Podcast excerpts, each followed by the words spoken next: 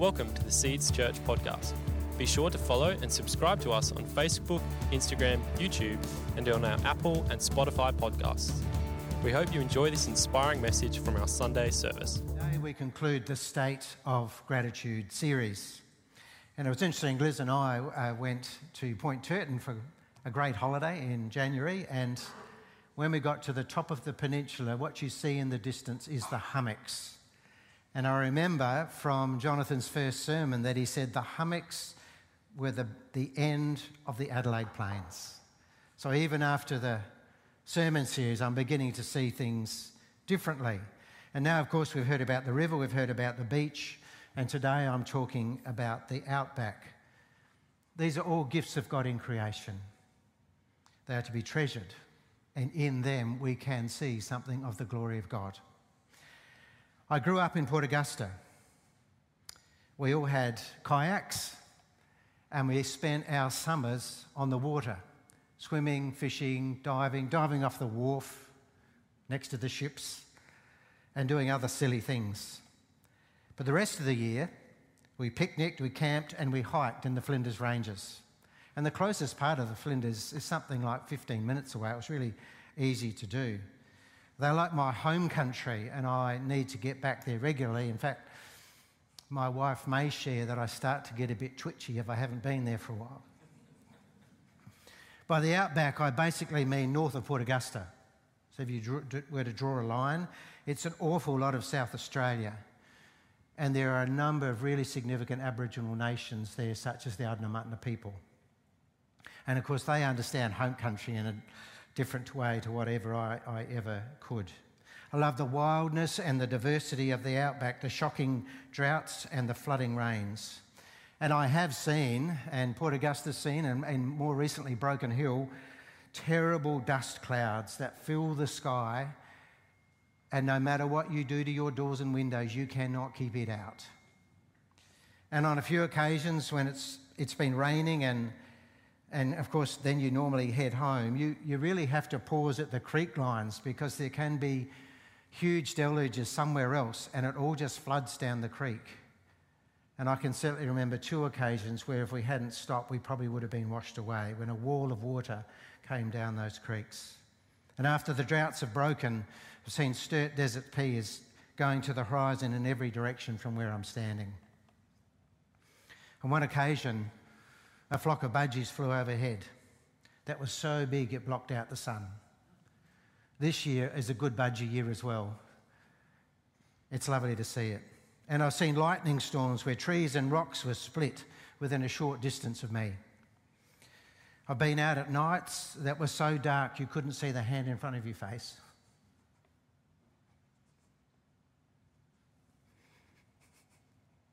It's awe inspiring.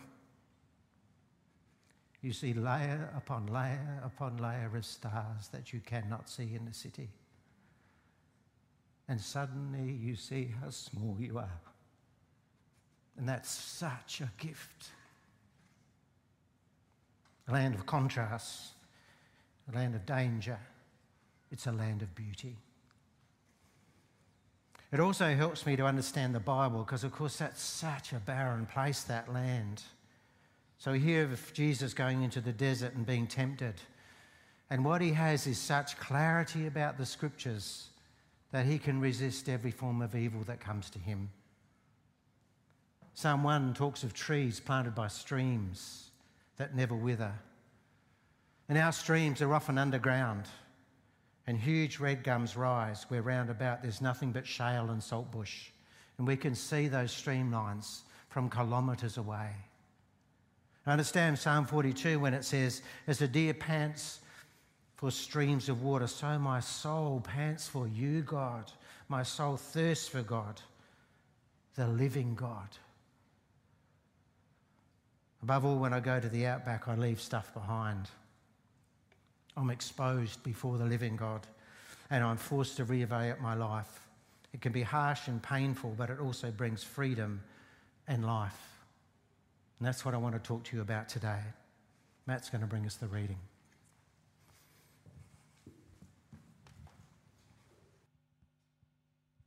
Today's reading is from Genesis 28, starting from verse 10. Jacob left Beersheba and set out for Haran. When he reached a certain place, he stopped for the night because the sun had set. Taking one of the stones there, he put it under his head and lay down to sleep. He had a dream in which he saw a stairway resting on the earth with its top reaching to the heaven, and the angels of the God of God were ascending and descending on it. There above it stood the Lord, and he said, I am the Lord, the God of your father Abraham and the God of Isaac. I will give you and your descendants the land on which you are lying. Your descendants will be like the dust of the earth, and you will be spread out to the west and to the east, to the north and to the south. All peoples on, on earth will be blessed through you and your offspring. I am with you and will watch over you wherever you go, and I will bring you, bring you back to this land. I will not leave you until I have done what I have promised you. When Jacob awoke from his sleep, he thought, Surely the Lord is in this place, and I was not aware of it. He was afraid and said, How awesome is this place! This is none other than the house of God. This is the gate of heaven. Early the next morning, Jacob took the stone he had placed under his head and set it up as a pillar and poured oil on top of it. He called the place Bethel, though the city used to be called Luz. Then Jacob made a vow saying, If God will be with me and will watch over me on this journey I am taking, and will give me food to eat and clothes to wear, so I will return safely to my father's house. Then the Lord will be my God. This stone I have set up as a pillar will be God's house, and of all that you give me, I will give you a tenth. Well, Jacob's ladder is a pretty well known story, and I mean, I've heard people who have nothing to do with the church at all talk about uh, Jacob's ladder. It's also a really significant passage for Jewish people. And if you're interested and you just want to see a different way of looking at the scriptures, I suggest you go online and see what some rabbis say about this story, because we can learn a lot from them. Let's revisit the context. Isaac is very elderly and he summons his oldest son, Esau. He wants Esau to hunt game that he might have one more savoury meal. He then intends to bless Esau and then die. Esau heads off to hunt. Enter Rebekah, Esau and Jacob's mother. Jacob is her favourite. Parents? Mm-mm. Never, never, never. She asked Jacob to bring some young goats from the flock so that she can make a savoury meal and deceive Isaac so Jacob gets his blessing. One of the problems is that Esau's hairy, Jacob's smooth, so Rebecca puts animal skins on his arms. She has Jacob go in and say, I have done as you asked. Here is your meal. Now, Isaac's pretty surprised because it does take a while to go out with a bow and arrow and kill something and then bring back and clean it and kill it. But anyway, Jacob says God has granted him success. Isaac is tricked and he blesses Jacob, including these words May God give you heaven's dew and earth's richness, and abundance of grain and new wine. May nations serve you and peoples bow down to you. Be Lord over your brothers, and may the sons of your mother bow down to you. Well, no sooner has Jacob left than Esau arrives. And it's now clear that Jacob has stolen not only his birthright, but his blessing. There is only one blessing. And Esau must now serve his younger brother. Totally countercultural. So Esau hates Jacob and decides to kill him, and Jacob must flee to Haran as fast as he can. The family is split, and it's hard to see how resolution can happen. Now, something really significant happens in the movement here. Jacob is going to Haran, reversing the journey of Abraham and Sarah. They leave their country to become a great nation. That's the promise. They respond in faith to the call of God and travel from Haran to where Jacob lives now. Jacob flees and heads back to Haran, reversing the journey because he's lied, because he's been deceitful, and he now fears for his life. One is a journey of faith, the other of fear and brokenness. it might be good for us to know the difference between those two. Jacob lies down to sleep, and far from having a great blessing, he's had to leave his home, he's had to leave his beloved mother, and rather than having a beautiful tent with a comfortable bed, he has a stone for a pillow. But away from everything, in the outback, things can happen. Now, we live in a very different culture, but nonetheless, when we go out to the outback, camping at least, not five star, not in a cabin, not in a motel, in the bush, things can happen. We are laid bare without our normal supports.